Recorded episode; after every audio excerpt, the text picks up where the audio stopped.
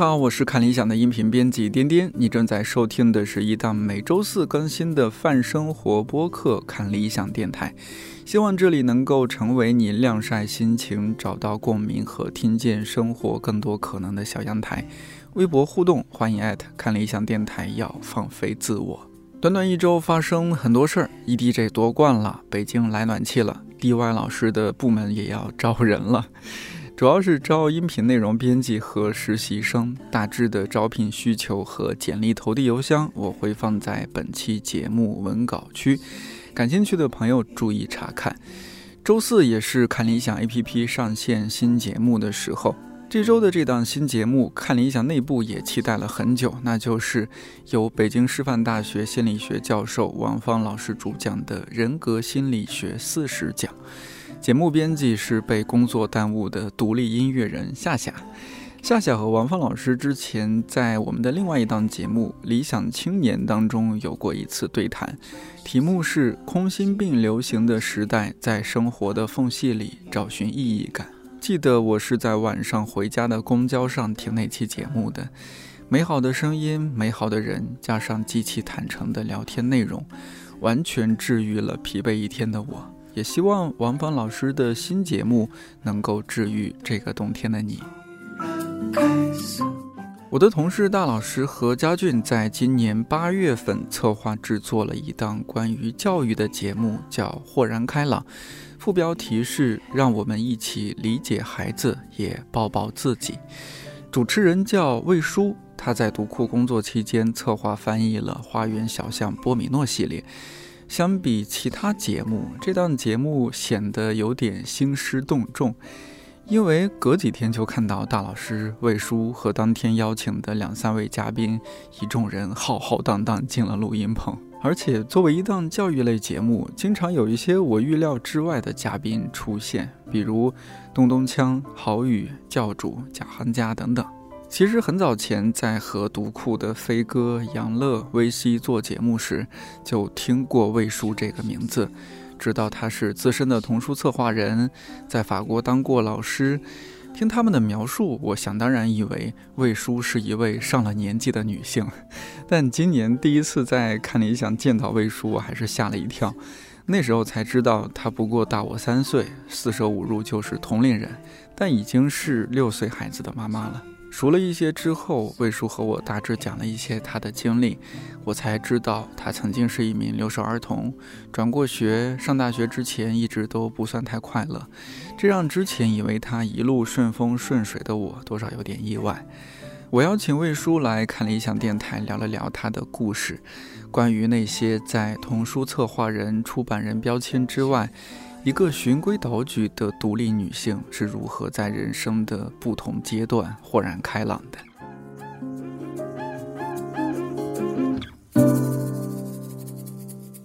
当时佳俊就是他在跟我提说要做这个栏目的时候，可能很吸引我，是我可以呃做完完全全的教育的内容，因为之前确实还是以一个就是童书编辑的身份在做事情会比较多，然后我就突然就这个他让我。脑子里面就出现了这么一个钉的状态，但是说让我去做主持人，然后去去去这样聊天儿，我那时候是发怵的，因为我非常害怕。嗯，没做过，没做过，没做过。就也有朋友会说，哎，你做那么长时间老师，因为老师是一个表达输出很多的职业。但是我说老师，因为那是因为，比如说我讲的东西都是别人不知道的，比如说法语什么 A B C D 这些东西哈。那做主持人。对我来说挑战太大了，因为我我从小就是一个特别害怕人多的场合。我清晰的记得那时候高三毕业，当时要请班上同学，就是很流行哈，请班上同学，比如坐几桌，然后大家一起喝点酒呀，然后一起 happy 一下，然后有那些特别情感爆发的时刻，就这样的场合会让我很害怕，因为我觉得我完全 hold 不住。所以，所以那就是我的状，我也不敢说，我就是叫社恐。我觉得现在社恐有点说太多了，但我会，我会有点担心我自己可能会显得比较僵硬。嗯，所以一直在摇摆当中，然后我就被嘉俊推着走。嘉俊说：“哎呀，那个我们都觉得你特合适。”对，我的朋友经常就说：“ 啊，我觉得你特别合适做这个事情。”然后我脑袋说：“啊，真的吗？我合适吗？”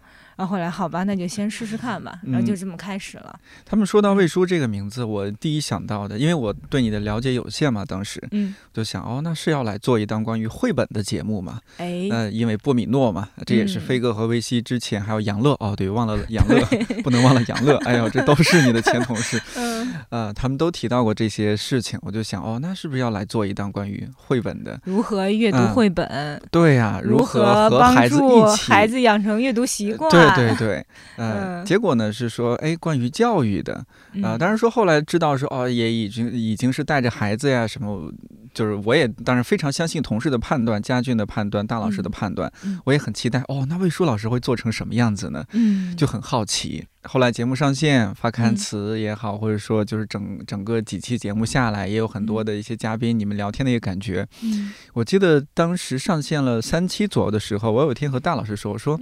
魏舒老师可以啊，这一上来就是老手啊，完全不像新人啊。这是溢美之词。大老师那个反应，嗯哼。老师，哎，我看人挺准的吧？对对对，大老师大致是这个表达了这个意思，嗯，看人不错。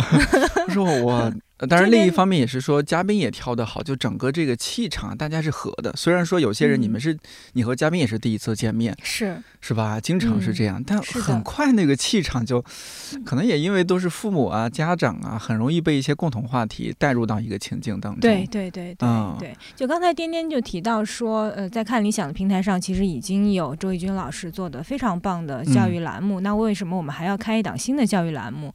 我觉得可能我们这档节目跟之前。前周轶君老师做的节目不太一样，在于说，呃，周老师之前他做过战地记者，其实他是有一个国际视野在的，他去过很多国家，包括呃，他现在的家庭，他的先生也是呃一个瑞士人，对，所以他能够不断就是向外给我们打开一扇窗户，去看到比如说芬兰的教育、日本的教育，它是偏横向的，对对对对，我觉得是帮我们就是打开窗户看外外面的世界的，嗯，然后我们这档节目。呢，我觉得可能也跟我之前的经历有关系。我有很长一段时间，因为我孩子今年已经六岁了，其实我是半全职妈妈的状态。我的工作的时间比较自由，就我可以安排我的工作的时间，然后另外一半时间我是要完全来呃照顾孩子的。因为在孩子就是一岁多的时候，当时也是我母亲生病了，就原先家人其实还可以稍微帮点忙，但后来突然一下子，就是我我既要照顾母亲，同时我这边孩子也要照顾，所以我完全一下子进入到一个呃全职妈妈的状态。其实一开始适应起来真的非常难，因为在那个瞬间，或者说至少前一两个月的时候，我觉得我的痛苦就在于说，哎呀，好像以前从来没有人教过我。所以我有一档节目，就当时呃超哥过来，还有文文老师过来的时候，问他们一个问题：就如果我们现在能回过头说，回到学校开一门课，你如何准备去做一个妈妈？你会讲什么内容？就很多时候我们会觉得，哎，做妈妈很简单、很自然啊，那么多人做了妈妈，嗯，但其实这是。有很多东西要去学习的，而且有很多方面需要考虑。因为女性她会经常在好几个身份里面就不断的挣扎摇摆，尤其现在，我觉得其实时代提供给女性更多的工作的机会。它不像以前，可能我唯一的可能性就是在家带孩子，嗯，依靠一个男人，对对对对，然后提供经济的支持，然后女性就是 我有孩子，那我就做好妈妈就行了，我把家务操持好，然后把孩子日常管理好，接送等等的。但是现在女性，我觉得其其实非常好的事情，就我们会看到啊，原来我可能在妈妈这个身份之外，我还可以做好很多其他的事情。嗯，但是呢，这个可能性又给女性带来新的压力，因为本身母职就是母亲的这个责任，它并没有减轻，而且可能随着这种内卷，然后随着各种各样的周围的声音、焦虑的声音存在，我觉得母亲的压力会越来越大。嗯嗯，就比如说现在，如果一个妈妈说：“哎，我没有给我孩子报任何培训班，没有给他任何就什么钢琴啊、书法呀，所有这些什么都没报。”那我觉得他是会有压力的。他会公开表达这个事情，说：“哎，你你怎么能这样？其他孩子都在学，你忍心让你孩子什么都不学吗？所以这时候妈妈她可能会产生这种内疚，她会哎那不行，我至少一周我得给孩子报几个吧。那报了班儿之后谁接送呢？如果没有老人没有保姆帮忙的话，那可能这个负担又会落在妈妈身上。所以就是我当时在想，就是我们做豁然开朗，其实就是要聚焦在一些看起来非常琐碎，然后嗯不那么飘逸，然后特别的。家务特别日常的一些东西，嗯，然后从这些里面，然后讨论出一些，哎，有没有可能让自己。更轻松一点，不管是改变心态也好，还是改变方法也好，所以这个是我当时的一个初衷。然后它叫豁然开朗，也确实它起源于大老师当时问我的一个问题，因为我们那时候想了好多，就大概的一什么就是育儿育己啊，然后呃什么孩子和我们自己啊，就反正想的是这样的，但都不太满意。然后后来大老师就问说：“那你希望说听了这档节目的听众，他听完是什么感觉？”那我一下子就冒出这个词，就是豁然开朗的感觉。因为豁然开朗的感觉，其实它它存在于方方面面。那比如说，我们小的时候，有时候可能去别人家里面，然后看到他，哎，原来他们家可以这么摆花盆儿，然后他们家可以这样做装饰，然后一下子你会发现，哦，原来虽然看起来哈，我们家也挺小的，但是我可以稍微变动哪哪哪儿，我就可以把我的家完全变个样子。所以我觉得，就是我们这档节目是提供一个交流。我听下来感觉有点像本地家长取暖互助会，呃，因为里面聊的正是实实在在发生在我们这片土地上家长所面临的一些问题。也许它不是说一个特别普遍性的，因为本地它也分 一线城市、二线，对对，还有其他四五线城市，是的，大家面临的情况是不一样的。但起码说你和我们目前为止这些嘉宾一起，能够把你们遇到的情况，它还是能够代表大多数家长遇到的一些情况，一部分家长遇到的情况吧，把它表达。拿出来，我看评论区经常会说：“哎呀，这个太有共鸣了！哎呀，这个我要转，是吧？转给 孩子他爸听。”这么一看，我就觉得哦，这档节目真是有价值的。我们是应该策划这样档节目，而且是免费听。对啊，对，欢迎大家去看理想 APP 免费订阅。我记得还有一个听众就评论说：“哎呀，看理想要不要赚钱了？嗯，老做免费节目。”对对对对对对，嗯，我觉得就是刚才颠颠说的这种感觉，包括评论区就经常大家留言说：“哎呀，就是。”特别能够打动我，可能这个打动就在于，呃，不管是我自己也好，还是我邀请来的朋友也好，就大家都是非常坦诚的。对，这一点还挺难得。你们现在找嘉宾是是大老师主导，还是说你来做判断？就是说希望找哪些嘉宾？因为我记得有一次我和大老师说，我说，哎，我也认识一些嘉宾啊，呃，朋友啊什么的，他们可能这个口的需要的话给你们提供。他说，哎，不需要，魏老师这个资源丰富的很。是吗？大老师在我背后都说了啥？大致这个意思。哎呦，好吧，可能大老师这个对我的能力有着呃过高的。自信哈，因为我觉得就节目每一期的氛围都特别好。我还问大老师，我说一档节目成成败很重要是你找来什么样的嘉宾，或者说这个嘉宾和主持人是怎么样一个组合，找对了人，这个节目绝对成功了一大半。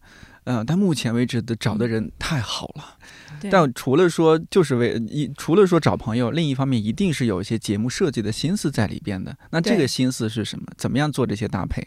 你的感觉是什么？嗯，关于嘉宾的搭配哈，就刚才说到，我自己认为说，我们做这档节目特别特别重要的一点就在于坦诚，就是不怕说把自己的问题暴露出来。所以我会特别愿意选择一些好玩的嘉宾。那好玩就在于说他不会去有这种偶像包袱，嗯，就有偶像包袱，有这种人设的包袱。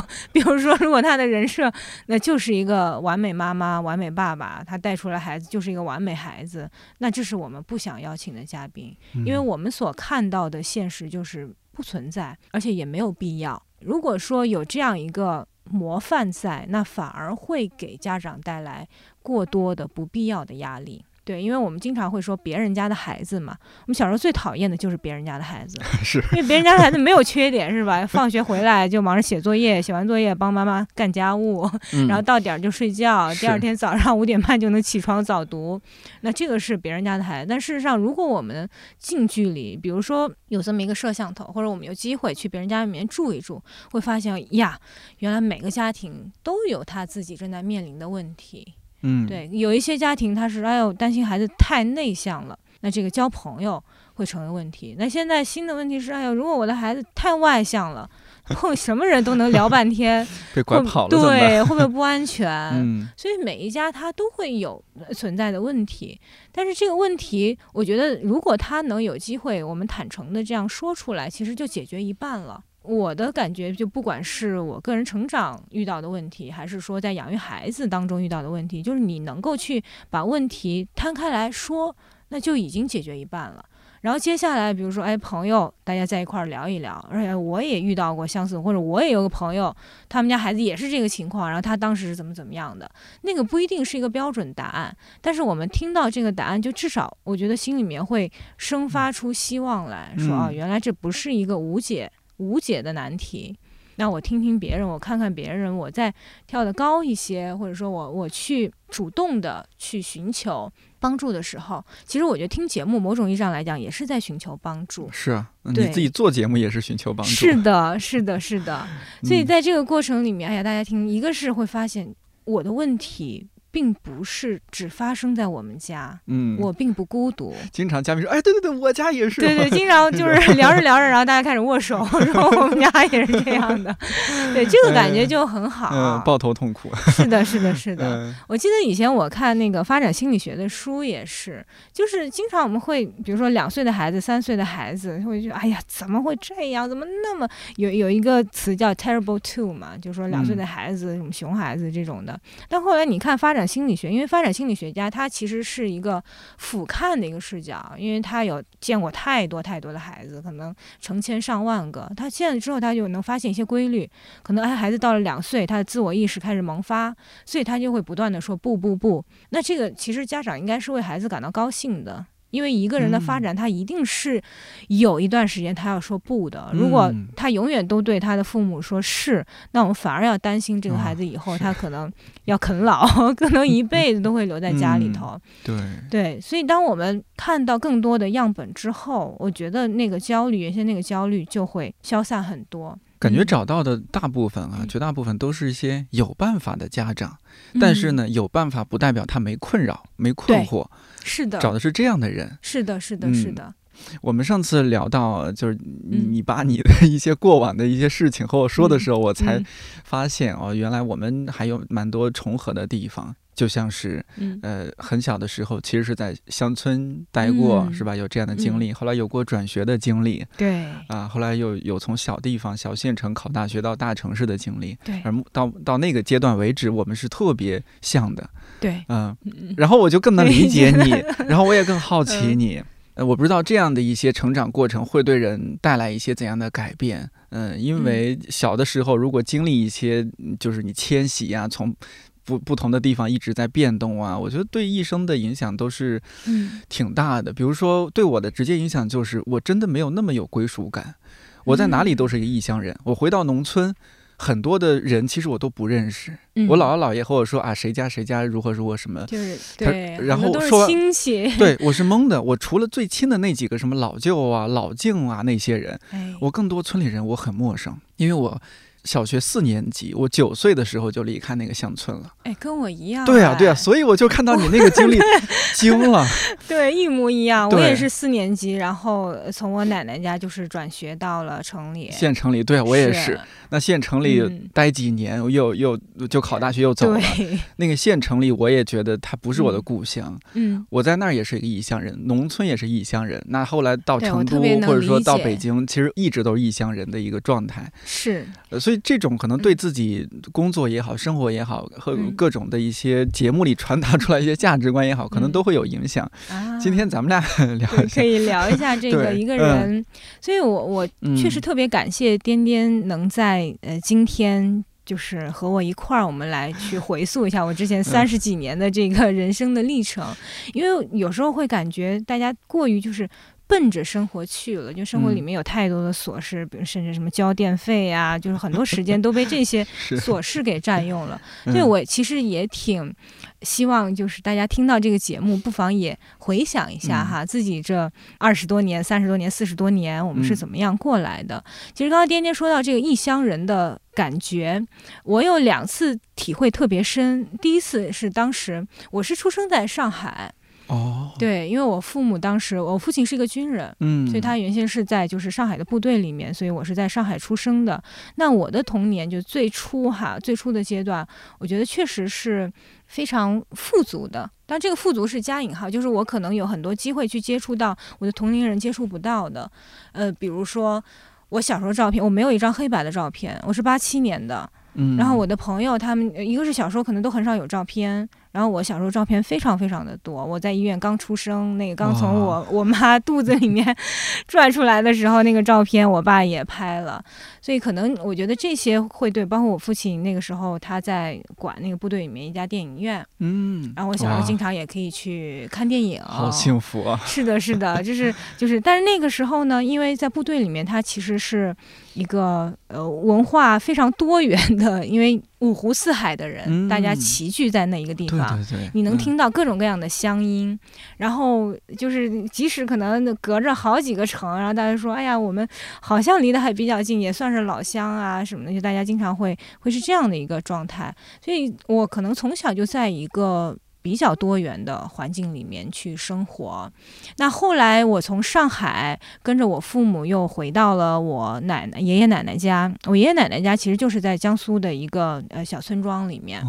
当时我是说普通话的，然后我转学去的那家幼儿园的小朋友其实都是说方言的。嗯，我一开始一个是我听不太懂，然后当我跟他们说普通话的时候，然后周围小朋友他们会嘲笑我，然后会说我是外地人。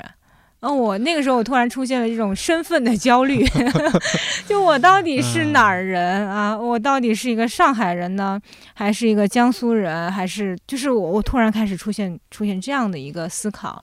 所以有时候我觉得一个小孩子，当他去不断的去迁徙的时候，可能会促使他早熟一些。我特理解你，我就是九岁从农村转到县城的时候，嗯。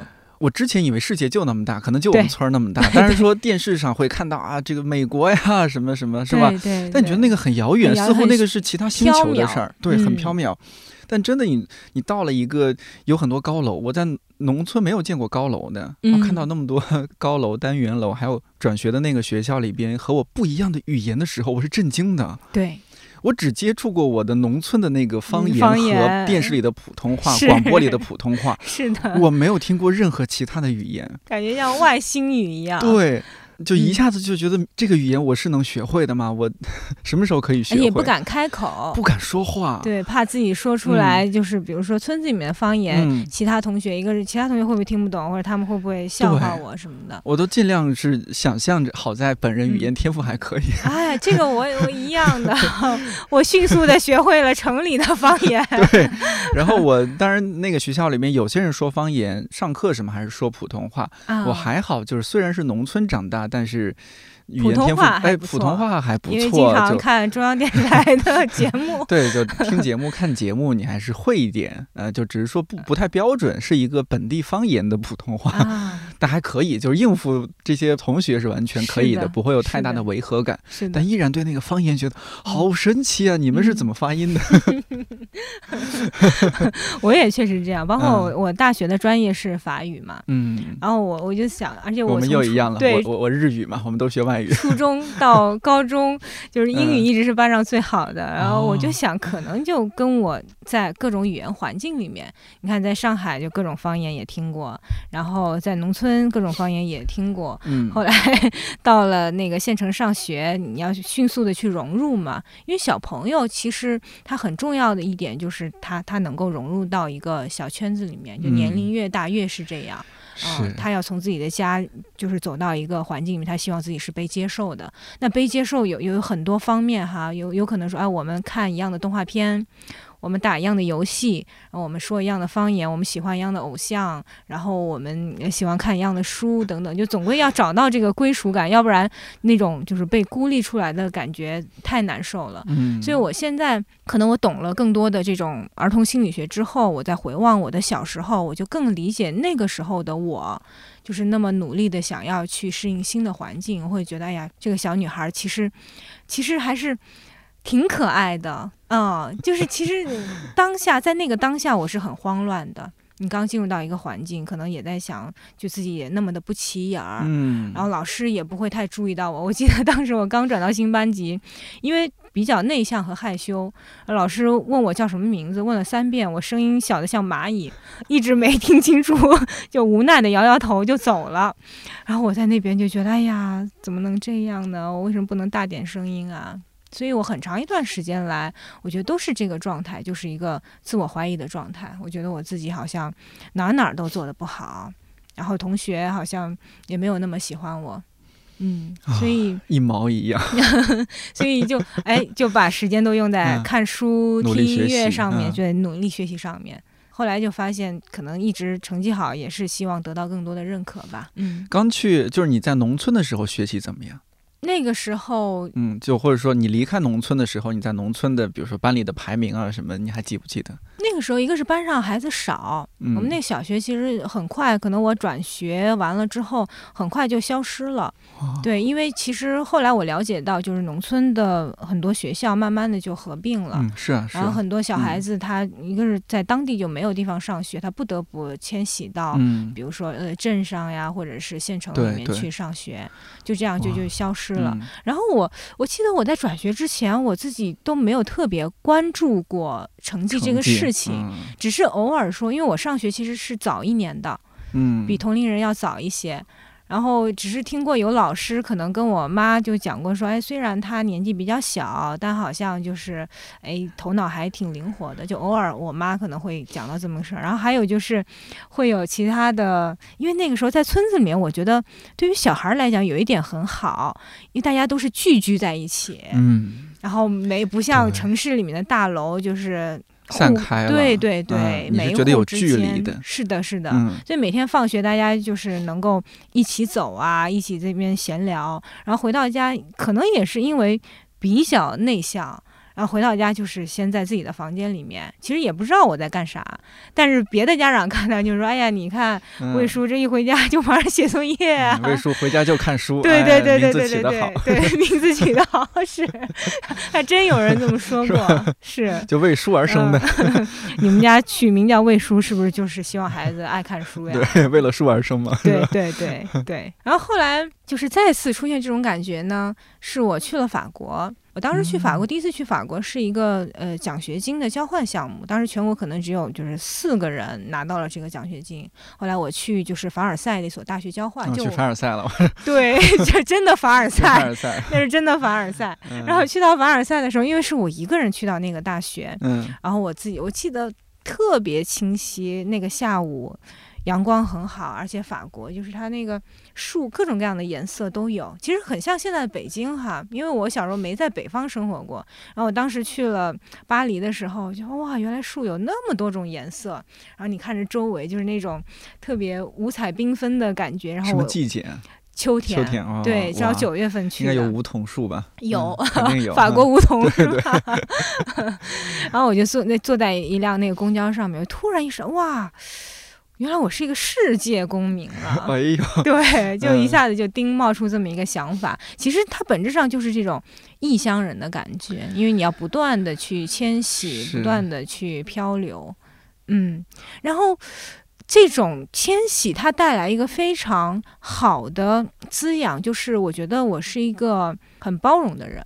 哎，是，嗯，会有这一面，对吧？就因为你见过各种各样的生活状态，并且我也会试着去理解为什么他们会这样。嗯，就你多了这一份理解之后，那你就会觉得我没有必要去苛责一个人。那样子对，必须要像我一样。对对，除非是这种杀人放火的事情哈。哎，对，违反违反法律的这当然不行。对，那我对很多事情，我觉得我可能就会更容易看开一些。然后在我的育儿上面呢，我觉得可能我对孩子，我会先尝试去去理解他。嗯，对，比如说像包括昨天，呃，我们就是跟刘芳老师、跟浩伟老师一起聊的时候，也讲到，其实小孩子他有时候就是情绪比较容易激动，是因为他们首先他们从生理的状态上是一个没有准备好的状态，嗯，就他们的前额叶其实就是负责自控、负责自律的那个那个大脑的一个部位，对，他并没有发育完全，所以他才特别容易，就是所以我们孩子就是表达爱的时候也特别激烈。他表达痛苦的时候也会特别激烈，是啊，因为他没法控制自己。对，所以当我理解了这一点之后，然后我就觉得，就很多事情就不会那么挣扎。你刚刚说到这一点，有点像是我之前听过一个观点说，比如说北方的孩子念大学啊，尽量往南方走，不是全中国人都是吃面长大的，是。然后南方的孩子呀，你如果念大学，可以往北方走走看看。嗯，哎，不是所有人都吃白米饭的。对，我觉得其实生活在中国就很好，因为中国很大很大。对，你去不同地方去感受感受，完全不一样。那种文化冲击，甚至饮食文化冲击，包括我自己，我觉得冲击特别大。天天是在南方读的大学，对，我在成都读嘛，我从山西，然后到了成都读书，那种带来震撼是很大的。早饭，他们比如说成都、重庆的同学，他们早饭就一碗酸辣粉或者一碗重庆小面，这是我很震惊的。我从小接受的饮食方面的教育是，早饭要清淡一些，小米粥、馒头、咸菜。这样的，突然来这么一碗红油，那那么重口味的，无法接受啊！那非常的冲击。包括米饭，在我们家觉得这就是 懒得做饭了，才当零食原来米饭还有还有零食的。对，米饭在我们家，我印象中就是属于我妈懒得做面了。嗯，她说：“哎，蒸个米饭，炒个菜啊，能快点就赶紧给你们吃饭，就是偷懒才去做的饭。南方这是正餐啊。”对，这个也对我很冲击。是是这样子的。对，嗯但就是你说的那个，哎，这就包容了。哦，原来不同的地方的人，他的生活方式是不一样的。是，哎，这个人就逐渐逐渐豁然开朗。哎，对对对，就圆融了 起来。对，是这样，需要这样一个过程。是的，是的。所以我觉得，其实就是一个见世界的，就是对于一个孩子来讲。有时候我们就总是在探讨说，就是什么样的教育是好的教育。嗯，我觉得可能就是在这种课内教育之外。最好的就是我们让孩子多见识，对，体验各种各样的多出去走走可能性。是，嗯。嗯。哎，你那会儿说到就是你你算是留守儿童，会不会就是你是父母他们把你送回去，他们就走了，嗯，去大城市继续工作什么的。有一段时间确实是，哦，如果颠颠不提醒我，我都我都忘了，说我小时候也有过一段就是留守儿童的经历。当时没有这个概念，就是这几年这十年大家会说这个概念，留守儿童。有一个画面哈，我记得印象很深刻。嗯，那个时候，嗯，小时候农村经常会有各种各样的鸡圈嘛，就是鸡窝，就养小鸡的。对，那叫鸡窝，然后猪圈，鸡后面一定是鸡窝，原来 不能乱加的。对，就是。动物的家有专属的名词，狗窝、猪圈，哎呦，羊圈，学到了，学到了。就当时这个鸡窝，就是一般都是可能就是用那个小树枝就隔一块地方给小鸡住。因为我爸呢，我现在越发觉得我爸还有有他很浪漫的一面嘛。他用砖块和水泥给鸡做了一个小房子，就真的像人的房，但是那种迷你版的小房子。然后他建好了之后，就是当时我奶奶那个鸡就一就。住在这个小房子里面，然后我印印象很深，就是我那时候就一个人站在这个鸡的小房子前面，就远远的去看，可能隔着好多农田去看远方，什么时候出现一个小点儿，那个小点儿就是我爸爸妈妈，可能就是推着自行车呀，或者两个人走，然后慢慢一点一点靠近我。就有一段时间，我记得我天天都在那个呃鸡窝前面等待，所以我就我有时候。后来看就是一些留守儿童的那个纪录片的时候，有时候脑子里面会浮现出这个场景，所以在很小的时候，你就能体会到那种孤独。虽然说，呃，爷爷奶奶也挺好的，然后周围亲戚也挺好的，但还是会不太一样，就还是会很渴望那种。更亲密一些的那样的关系，对，不要不是隔代的亲，而是直接就是父母的那种亲。是的，是的。我不知道你们那儿有没有这种，就我小时候，因为父母不在身边，就跟着姥姥姥爷。嗯，偶尔啊，就这种情况会被周围同学觉得你是野孩子。嗯，会有，会就有。那种自卑的劲儿，那种委屈的劲儿，就一下子上来。是我后来就在想说，我有时候会觉得，可能我的情感会比较细腻、比较敏感一些，嗯确实跟小的时候的一些经历有关系，但同时又可能给到我很多独处的时间。就在这个独处的时间里面，一方面我要跟我自己的这些情绪面对面，嗯对我要学会去跟自己的这些情绪相处，然后也一直在想说，这个爸爸妈妈一定是太忙了，所以他们没有时间陪在我身边。好懂事，好心疼啊。对，所以小的时候就有有挺长一段时间是这样一个状态，嗯嗯，然后后来包括转学，因为呃转过好几次学，不管是从上海，然后回到爷爷奶奶家，然后还是从这个爷爷奶奶家又到县城去上学，就不断的去要在一个新的环境里面找到自己的位置，然后在这个寻找的过程里面，我觉得一开始还是会比较痛苦的，而且会很不适应，会刚刚交到好朋友，突然又离开了。对。对，嗯就是这种嗯，突然的分离，我觉得对一个孩子的情感还是会会有比较大的一个冲击，影响特。别大。我离开农村的时候，本来村子里后来还是有两三个好朋友。嗯，一开始可能你离到小县城，每个寒暑假你还会回来，回去就可以和朋友继续玩儿。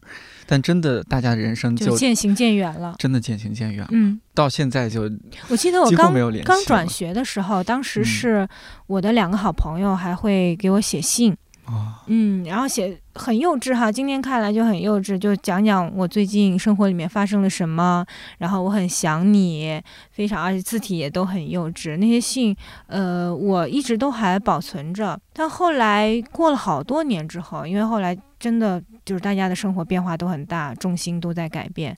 然后我在就是偶然的听到，比如表姐提到说，哎，您那时候那个同学，她可能呃生活上面遭遇了什么样的变故，比如她的丈夫对她也并不好，然后我那一瞬间会产生一点就是心酸的感觉，或者有时候我也会把我自己当做某种意义上的幸存者，就是我有机会去离开原先那个非常嗯小的一片嗯天地，然后能够有更多的自由去探索自己的未来。也就是说我，我其实比他们有更多的可能性，嗯，但是我的那些以前的小学同学们，可能他们得哎早早的要呃结婚生子，然后完全就在这种日常的生活里面，嗯，然后嗯慢慢的这种光芒暗淡下去。对，有种嗯重复上一辈人的感觉。是，所以我记得我豁然开朗有一期，当时有一位听众，嗯、他非常好，就是他在留言的时候，嗯，也非常客气，但是他提到就是说，觉得哎，魏叔一直都非常顺遂。从小到大都是好学生，上的是好学校，还在法国工作过，后来又嗯来了北京，嗯然后也是早早的有了自己的家庭、孩子，就觉得过于顺利了，可能我很难去理解别人的痛苦。但确实就是我这段经历，当时也没有机会在节目里面去讲，所以我因为小的时候在各种各样的环境里面生活过，我会觉得。我更加能看到那些痛苦。我有时候，比如我现在住的小区，就周围有各种各样的小店，有时候我也会跟老板聊天呀。他们说，就是以前可能做生意，孩子很小，四五岁也会把孩子带在身边，然后就这样跟他们聊的过程里面，我觉得也是，嗯，也希望给他们带来一些这种温暖的感觉。嗯，你会嗯你的同理心会不一样。对嗯，因为你有过这样的经历，是的你，知道他们有可能经历了什么。对，嗯。你去县城就转学到县城，是你个人想去，还是 就家长说，哎呀，走吧，去换个地家长。方念书啊？嗯，那个时候太小了，其嗯实自己对于呃外面的世界是什么样，就像你刚嗯。才说的，其实没没有有想象，对、嗯。对，因为我更早在上海的那些，因为太小了，所以自己也没有说觉得我想起在上海的经历，一个是说喝呃巧克力牛奶和草莓牛奶的那个味道，还有吃那个什么麦圈麦片，还有就是电视里面播的动画片。啊，就更多的记忆，其实很多都已经慢慢淡掉了。对，因为太小了，太小了，是都来不及学说上海话。对的，听得懂，但是讲的不是那么好，就是就是这样一个。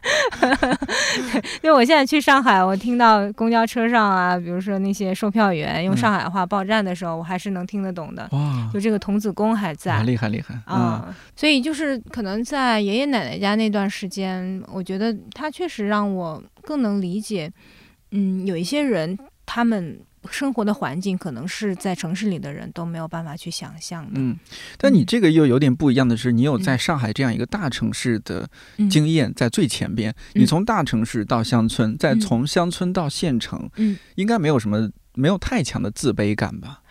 那个时候的自卑感，我觉得可能是因为跟父母的沟通会比较少。我想要去做教育栏目，或者说去去帮。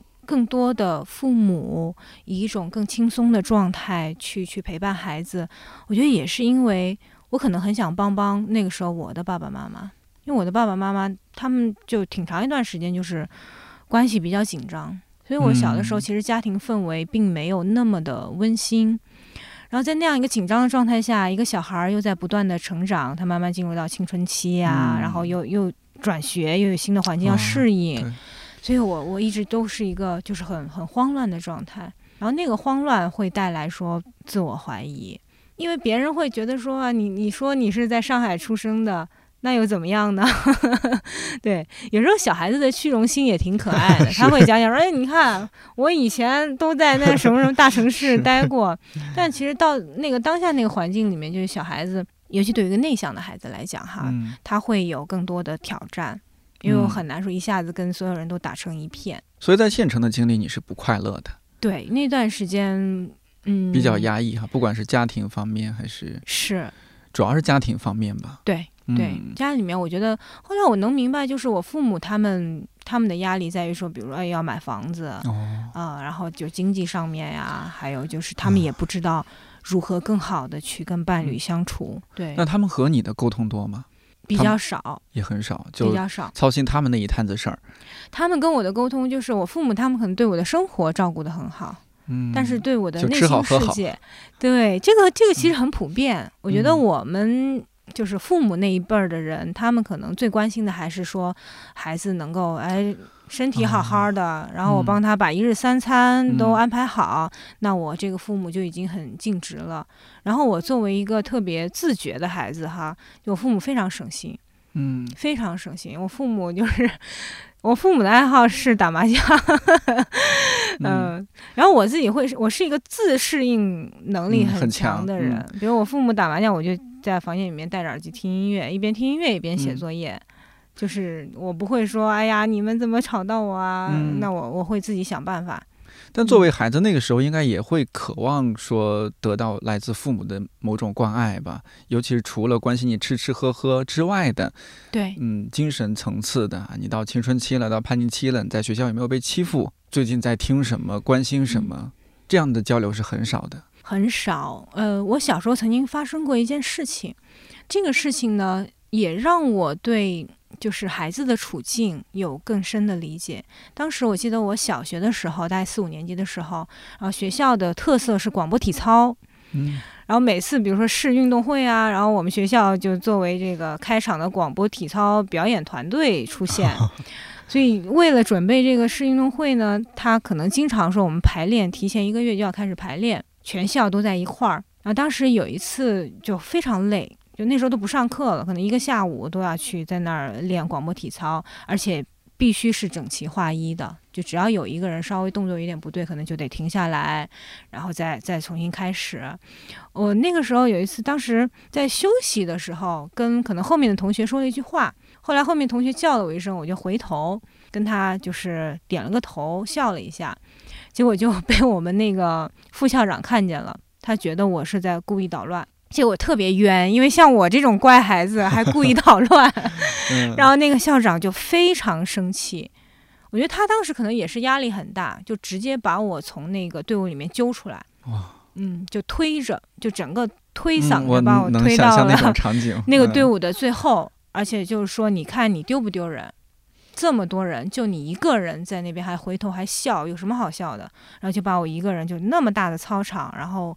我孤零零的站在队伍后面，然后有些人还回头看我一眼，但那个眼神里面充满了指责，然后也觉得你看你真倒霉，对，就这样嘲讽啊什么的。对，那是嗯我可能觉得整个人最孤独的一次，一个人站在所有的队伍后面。然后后来结束的时候，我就随着队伍一起往学校走。当时都没有同学过来说：“哎，魏叔，那个你还好吗？我们就一起走吧。”呃，只有一个女孩儿，当时有个女孩儿，我一直记得那个女孩儿她的名字，嗯，也叫文文。然后那个女孩儿就说：“哎，你就是跟着我一起就走到了班级。”我当时站在了班级门口。以前进班，如果老师在的话是要喊报告的。我不知道你们当时是不是这 样，对吧？要喊报告。然后我那时候就特别小声的去喊一声报告，但是我确定老师知道门口有人，因为他就就离我可能两米的距离，嗯喊一声报告，老师没有理我，连喊了好多声，后来老师就用一个眼神，就是大概就那你就进去吧。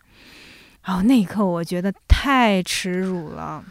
就我觉得我好像是罪人，是全世界最大的罪人，然后我让我们班级丢脸，因为嗯老师的态度就是说你你一个人就是被校长揪出来，你让班级丢脸，然后校长可能觉得你让全校都丢脸了。然后后来我就一路走一路哭，就走到我妈的那个公司那边，但是一到他们公司门口，我立马把我的眼泪全部擦干，然后找到一个小水池，我用那个水池把我的脸洗干净，就看起来就像没有哭过一样。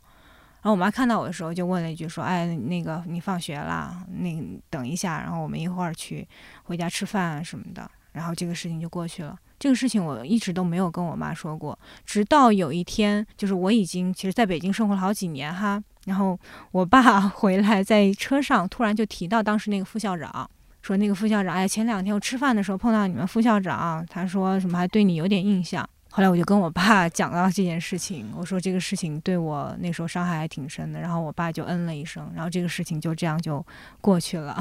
当时没有嗯写个日记，然后记录一下这个作为某种宣泄吗？呃，有写，其实那一刻我不知道为什么会有下意识的反应，就是在见到我妈之前，我我把这个事情给掩盖掉，就是我不想让我妈知道。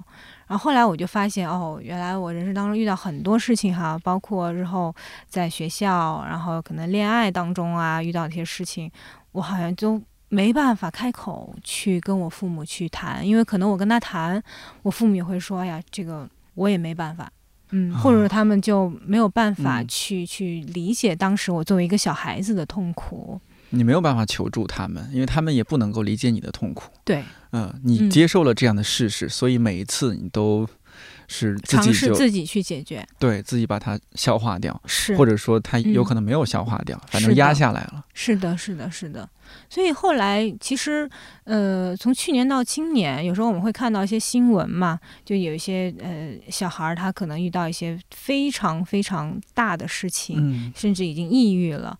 然后结果去采访父母的时候，父母会觉得说：“哎，我的孩子挺开心的呀，吃饭都好好的。”嗯，所以我就能看到，有时候就是父母跟孩子之间这种巨大的隔阂。我我这儿可以分享一下，嗯，我觉得我比较幸运的一点是，我我妈是幼儿园老师，嗯，而且她也比较可能敏感细腻一些，也比较能够察察对能够洞察到孩子的一些不开心的一些状态。就从嗯小到大，每一次我回到家，一回家，我妈就能够敏锐的捕捉到，哦，你今天不开心，啊、你过来和妈妈说说看。哇！那我觉得 可以邀请妈妈来 参加我们 豁然开朗聊一聊。嗯对，这一点是我特别感激我妈妈的。包括我中学遭受过那种校园暴，霸凌，对对，校园霸凌，但不是嗯很严重那种，就是而且是一个宿舍，主要是一个宿舍里边。嗯我承认当时我自己也相处上有些问题，呃，不太懂得集体生活。但是我遇到这样的情况，因为我妈妈已经给了我这样一种感觉，就是她我能够和她沟通，她能够理解我。我回去就和他说，我说哎，遇到了什么什么样的事情。我现在想起来，他真的给了我一个特别棒的解决方案，让我把这个事儿放下了，而且能够很快就自如的和同宿舍的人不能说打成一片，最起码是能够正常的交流了。这这是我特别幸运的这个真的就是好教育的力量。对，嗯嗯，当然这是一个特殊情况，可能我妈她确实她当幼儿园老师啊，什么各方面的，不是说每一个人都这么幸运能够遇到这样的家长。嗯嗯，但或许是可以成为这样的家长的。每个人其实都有这个潜力。其实很多家长他之所以跟孩子沟通起来比较困难，是因为他从来没有见过什么是好的沟通。如果他小时候跟他自己的父母在聊天的时候，他遇到了委屈，他想跟自己的爸爸妈妈倾诉一下，结果一下子被挡了回来，那他就会。很难去说他的孩子在跟他讲的时候，他不知道啊，我原来我可以做一个容器，我去把我孩子的这些呃害怕也好呀，愤怒也好，先收纳进来，然后慢慢慢慢的让孩子就是找到这种啊可以依赖、可以依靠的感觉，然后孩子就会慢慢获取，其实在自己内心里面获取这个力量。是啊，家长孩子是需要某些互动的。当然说，当然说，在我这儿也有一方面原因是我自己还算努力。虽然说小孩子也控制不住要看电视啊，要玩啊，也还算努力，学习还算认真。对，呃，那不用不用妈妈去敲打着，但是偶尔也需要 敲打，偶尔也需要敲打。但是总体来不需要敲打。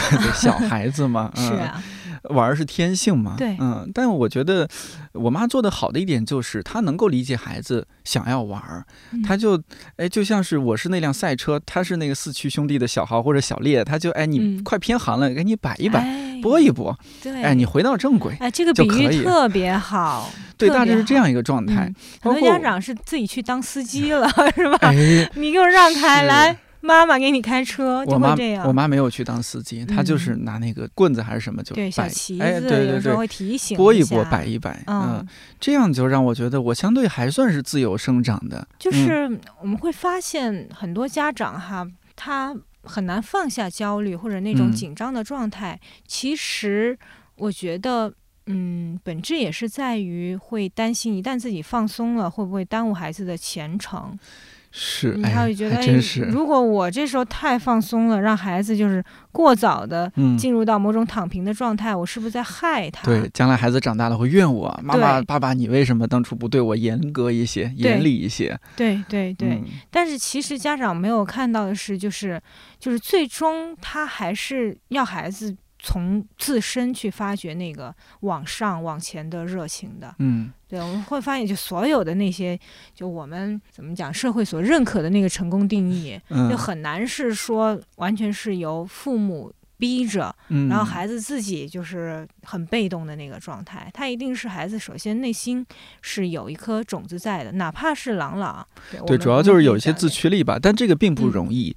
你像现在孩子，他们周围所能接受到的这这种诱惑，是比咱们那个时候要多太多了。对，比如说你们有一期聊到说，孩子好好做作业，然后陆三马还是张欣老师让孩子看一会儿抖音 啊啊，虽然说孩子看的是科普方面的抖音吧，嗯啊，但是这这这是我们。小时候难以想象的，我们这那就是看会儿电视。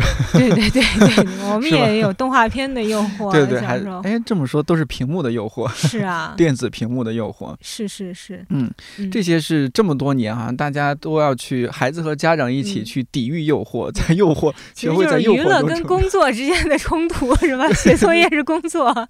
对对对，一直是这样子。玩手机是娱乐。但是没有办法，其实你从小孩子到大人，就是人的一辈子都是你，你要去抵抗诱惑，然后能不能做自己应该做的，或者说你最想做的那个事情。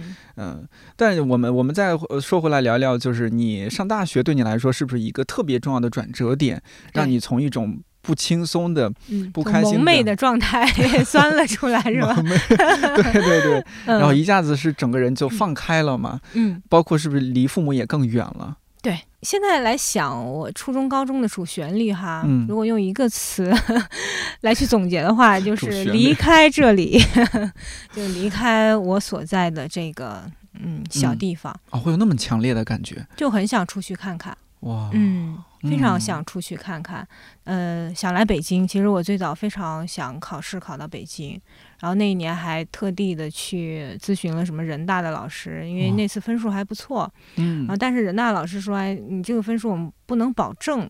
后来就哎想着说，那算了，那就呃还是离得近一些吧，去那个南京大学。所以最后是这样选了南京大学。就南京大学唯一的一个小遗憾就是它离家还不够远，对，比较近。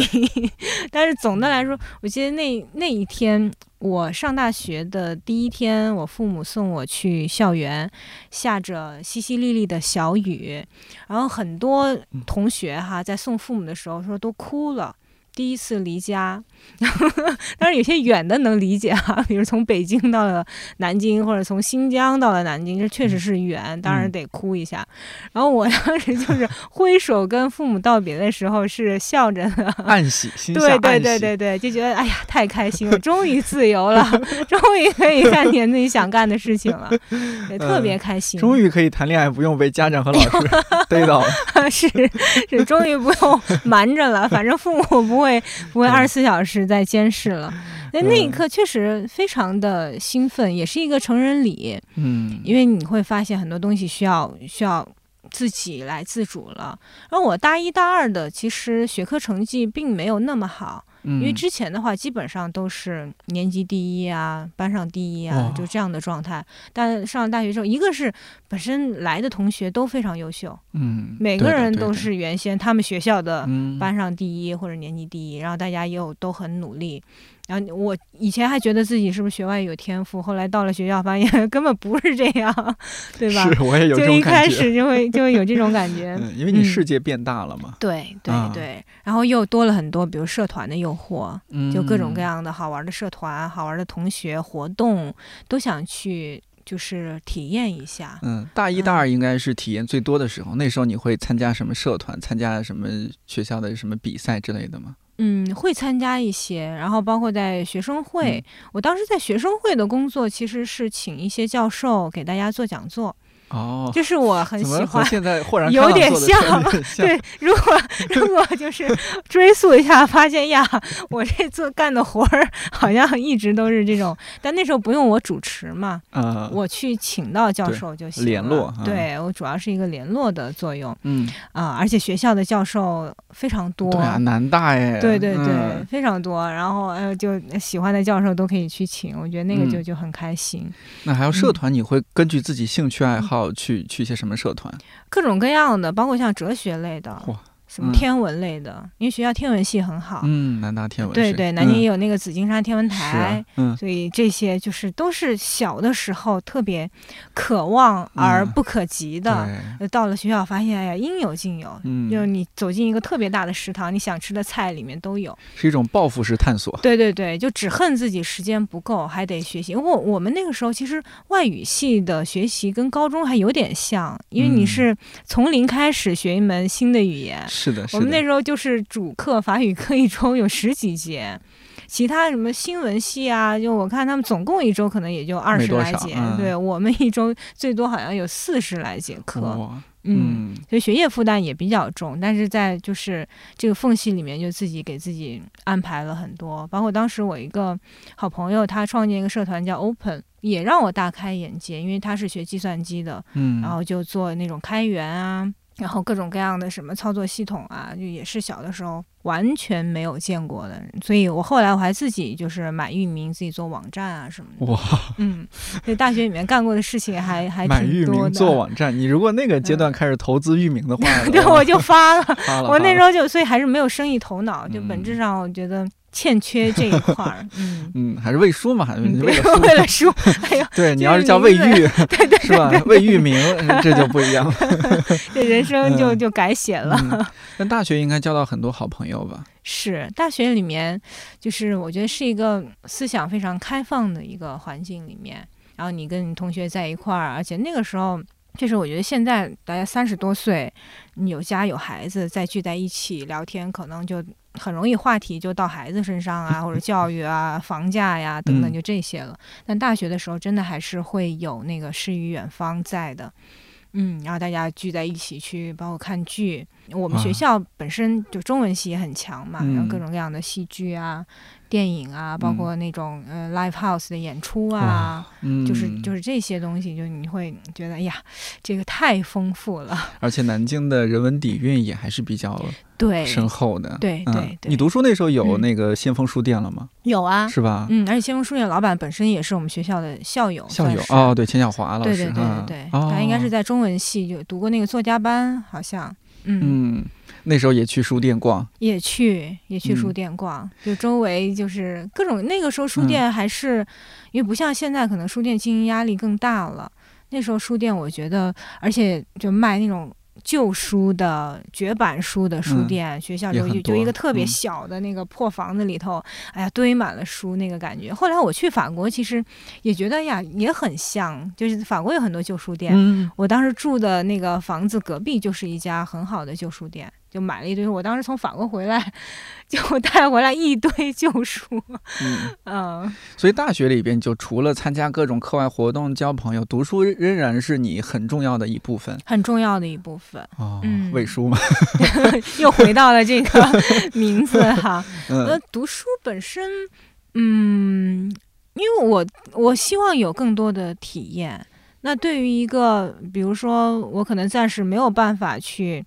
全世界旅行往外跑的这么一个状态之下，我觉得读书太方便了，是最容易上手的、最简单的、最便宜的、最便宜的，最便宜的。那当时有没有想过说今后要从事一些什么样的职业之类的？就在大学四年期间，尤其是大三、大四的时候，总得想想了吧？嗯，这个这个很好玩哈。嗯，我最早进大学的时候，我是想当外交官的。当然，想当外交官呢，学外语的人好多都这么想。是我小学的时候，小学的时候，我有一次，我跟我一个好朋友，我们放学一起走，然后那天我也不知道我从哪本书看到一个成语叫“纵横捭阖”，形容古代的一位外交官，合纵连横。对对对对对，然后我觉得特别酷。我就脑子里面就是歪歪了一下我自己那个在新闻里面，因为我们只能从新闻里面看到外交官，哎呀，跟这个国外的元首侃侃而谈啊，这个画面就觉得很酷，而且能解决一些很重大的问题嘛。比如说，可能一场会谈就化解了一个一场战争，是对我就我就觉得特别了不起。然后后来就大一、大二的时候还还抱着这样的幻想，后来呢，可能跟就是做外交官的呃学长学姐聊了之后。我觉得我的性格可能不是那么合适，就那时候我开始慢慢有更深的这种自我认知、自我了解之后，所以渐渐的可能就是这个梦想就淡忘了，或者不适合侃侃而谈吗？呃，或者说我对这个工作的理解，以前更多的是从就是我以为可能只包含侃侃而谈的这个部分，就聊天就行了。对对对对。后来发现可能背后会需要有更多其他的能力，所以就暂时就放弃了这个。这个梦想，然后就在想，那我到底要做什么呢？就开始了这种人生的追问。因为爱好很多，其实有时候可能爱好很多的人就会遇到这样一个麻烦，就我到底该做什么？还有什么爱好啊？那时候，那时候其实也也也写东西，就我不是很早自己买渔民，也写博客呀，然后包括我自己学外语也会做一些翻译。嗯，对啊，可以做翻译，做当作家。而且那时候就是我在学翻译的过程里面，我的研究生的专业其实是翻译学。我要学语言学啊，翻译什么的。我的导师是呃许军老师，就是不能承受的生命之轻的译者，然后普鲁斯特的译者。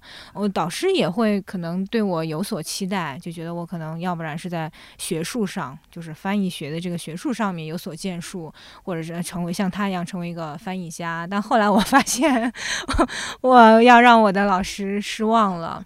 嗯，就是我就是硕士毕业之后，当时告别的时候，老师也觉得就很遗憾，就觉得说本来嗯想着说，他那个时候已经其实不太带博士生了，因为他觉得自己慢慢年纪大了嘛，然后就觉得还特意给我留了一个位置，就觉得非常看好我。嗯，希望一心一意来带你。对对对对，所以后来就是那场告别之后，我就在想，我可能就是学术这条路。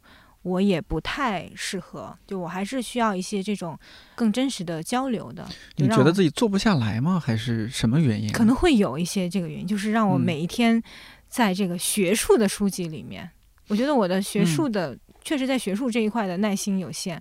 但看你从小到大成长的经历啊，又是别人家的孩子，又喜欢看书，嗯，那天然觉得你就那适合挺适合坐在那儿 是吧？看点书啊，当个老师啊，或者搞点什么学术研究啊。啊，嗯，那个那你的内心躁动的那一面，还有一面是不安分的那一面是怎么回事？还有不安分的一面，我觉得也是说，嗯，可能是因为我去过法国之后，嗯，就当时这段经历，我我在读研期间，其实同时重叠的另外一份工作是在法国大学里面做老师。嗯，去法国就是读研是吧？呃，去法国其实是工作。哦，读研期间然后去那儿。对。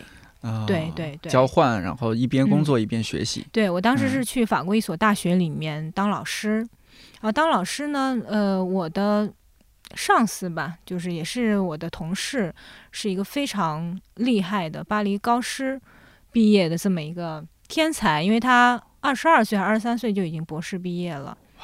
对，所以我那时候，因为他的学术能力非常强，就他学古希腊语啊，什么拉丁语啊，他一个人就是精通好几门语言，就觉得自己语言天赋简直是 不值一提啊！对对对，然后我跟他聊的时候，我觉得他可能是更适合做学术的，而我呢，我会更期待着说，也是因为之前就做了一段时间新东方老师，我更期待说，嗯，我能够做一些更真实的跟人交流的工作。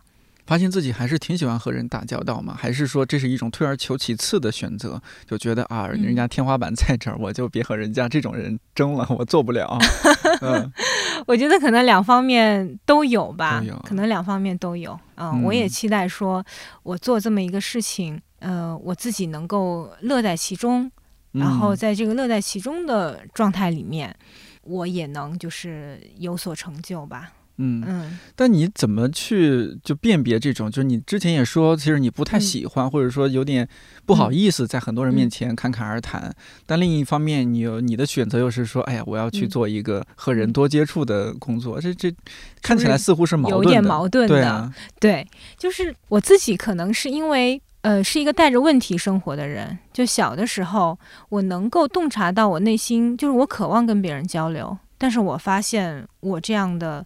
能力不够，就有时候人他会出现这样一个情况。我渴望跟很多人一起，我们去，呃，很坦诚的去把自己内心交出来。但同时，我发现好像一个是就是在小时候生活的环境里面，你并没有机会遇到更多，就是大家哎。相同爱好，这个是在网络出现之前，是对吧？在一个地理环境的限制之下，有时候感觉找不到这样的可能志同道合的人一起聊，再加上自己交流的能力也有限，但那个渴望一直是存在的。然后在可能我自己呃做了老师之后，会发现，因为老师这个职业它有点特殊的地方，就它跟医生，然后跟比如心理咨询师这样的职业，它是有相似的地方的。因为你会发现，有时候你的一些呃关心和理解，它是能够给到学生很强的动力的。听比说更重要的职业。对，然后在这个过程里面，学生的变化，他们的反馈，是给到我很强的成就感的。然后你就觉得哦，这好像是我可以去努力的地方，实现人生价值的地方。对，就是其实他这种互动，可能相较于学术上，比如说我可能写一篇论文，然后我可以跟我的同行大家一起研究法国文学、研究翻译学的，我们就这么几个人一起聊一聊，可能而且永远都是这么几个人 一起在聊。呃，我会觉得就是跟更多的人交流。会让我更快乐一些。那好像人都需要找到这样一个点，对，找到的这是幸运，没找到的也许需要 再多去尝试和探索。是，嗯，然后在寻找这个自我的过程里面，那我也会有新的动力，说可能我以前会觉得自己，嗯，有点害羞，或者有时候表达起来会不会表达的不够好，那我会有动力去。改变我自己，就就好像我我我接受了这个主持人的角色，那我就希望说我把这个嗯主持人这个角色做得越来越好，然后要自己要下一些功夫啊，去去研究和研究哈，对对，这个时候你的学术水平是足以支撑这方面的研究的，对，其实它也是一种。学术的研究，对，它也是一种学术的研究研究，怎么说话，怎么沟通，对，嗯，它是更深更广的学习，对对对，嗯，这个对你来说也相对轻松一些，而且某种程度上是你的舒适区，对对对，是的，是的，其实做书也很像，嗯，就是我之前做花园小象波米诺，做很多童书的时候，我就非常开心，大家能够给到我一些反馈，嗯，说哎，我们家孩子啊，看你这个书，就是连着一个月都丢不下，书都翻的卷毛了都，对对对对对对对，书翻破了，对，就这些真的会会给我留下特别深的这个印记，会让我知道哦，原来我做这个事情，它是能够。给到大家就是这种这种价值的，然后而且有一些价值可能是我都想象不到的，因为它可以让呃妈妈和孩子更加亲密，也也会其实某种意义上来讲是占据了一个孩子童年的记忆的。对，这个很重要。小时候看到什么东西，这影影响人一辈子的。是呀。哎呀，我真是太说起来很遗憾，就是小时候在农村长大，你没办法接触到更多的一些书籍资源。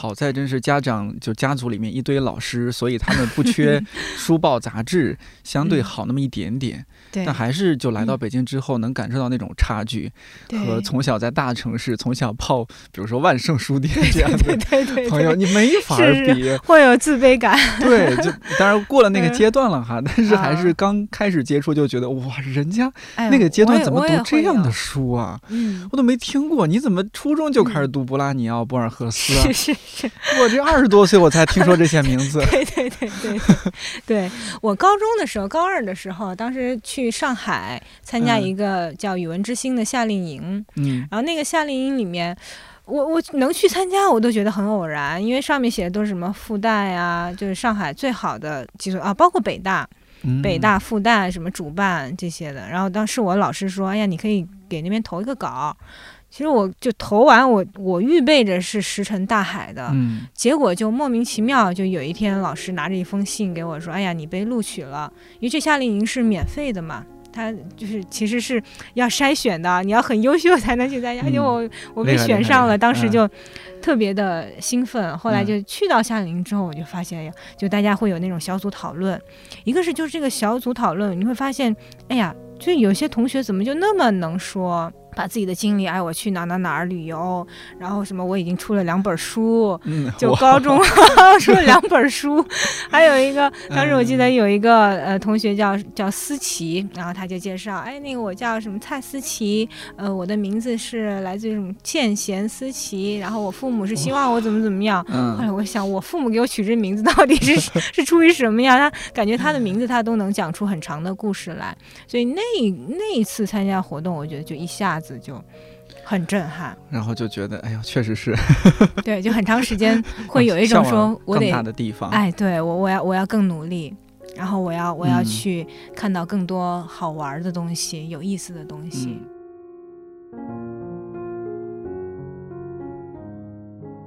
我们录制节目这一天刚好是魏叔的生日，也算是以一种特别的方式庆生了。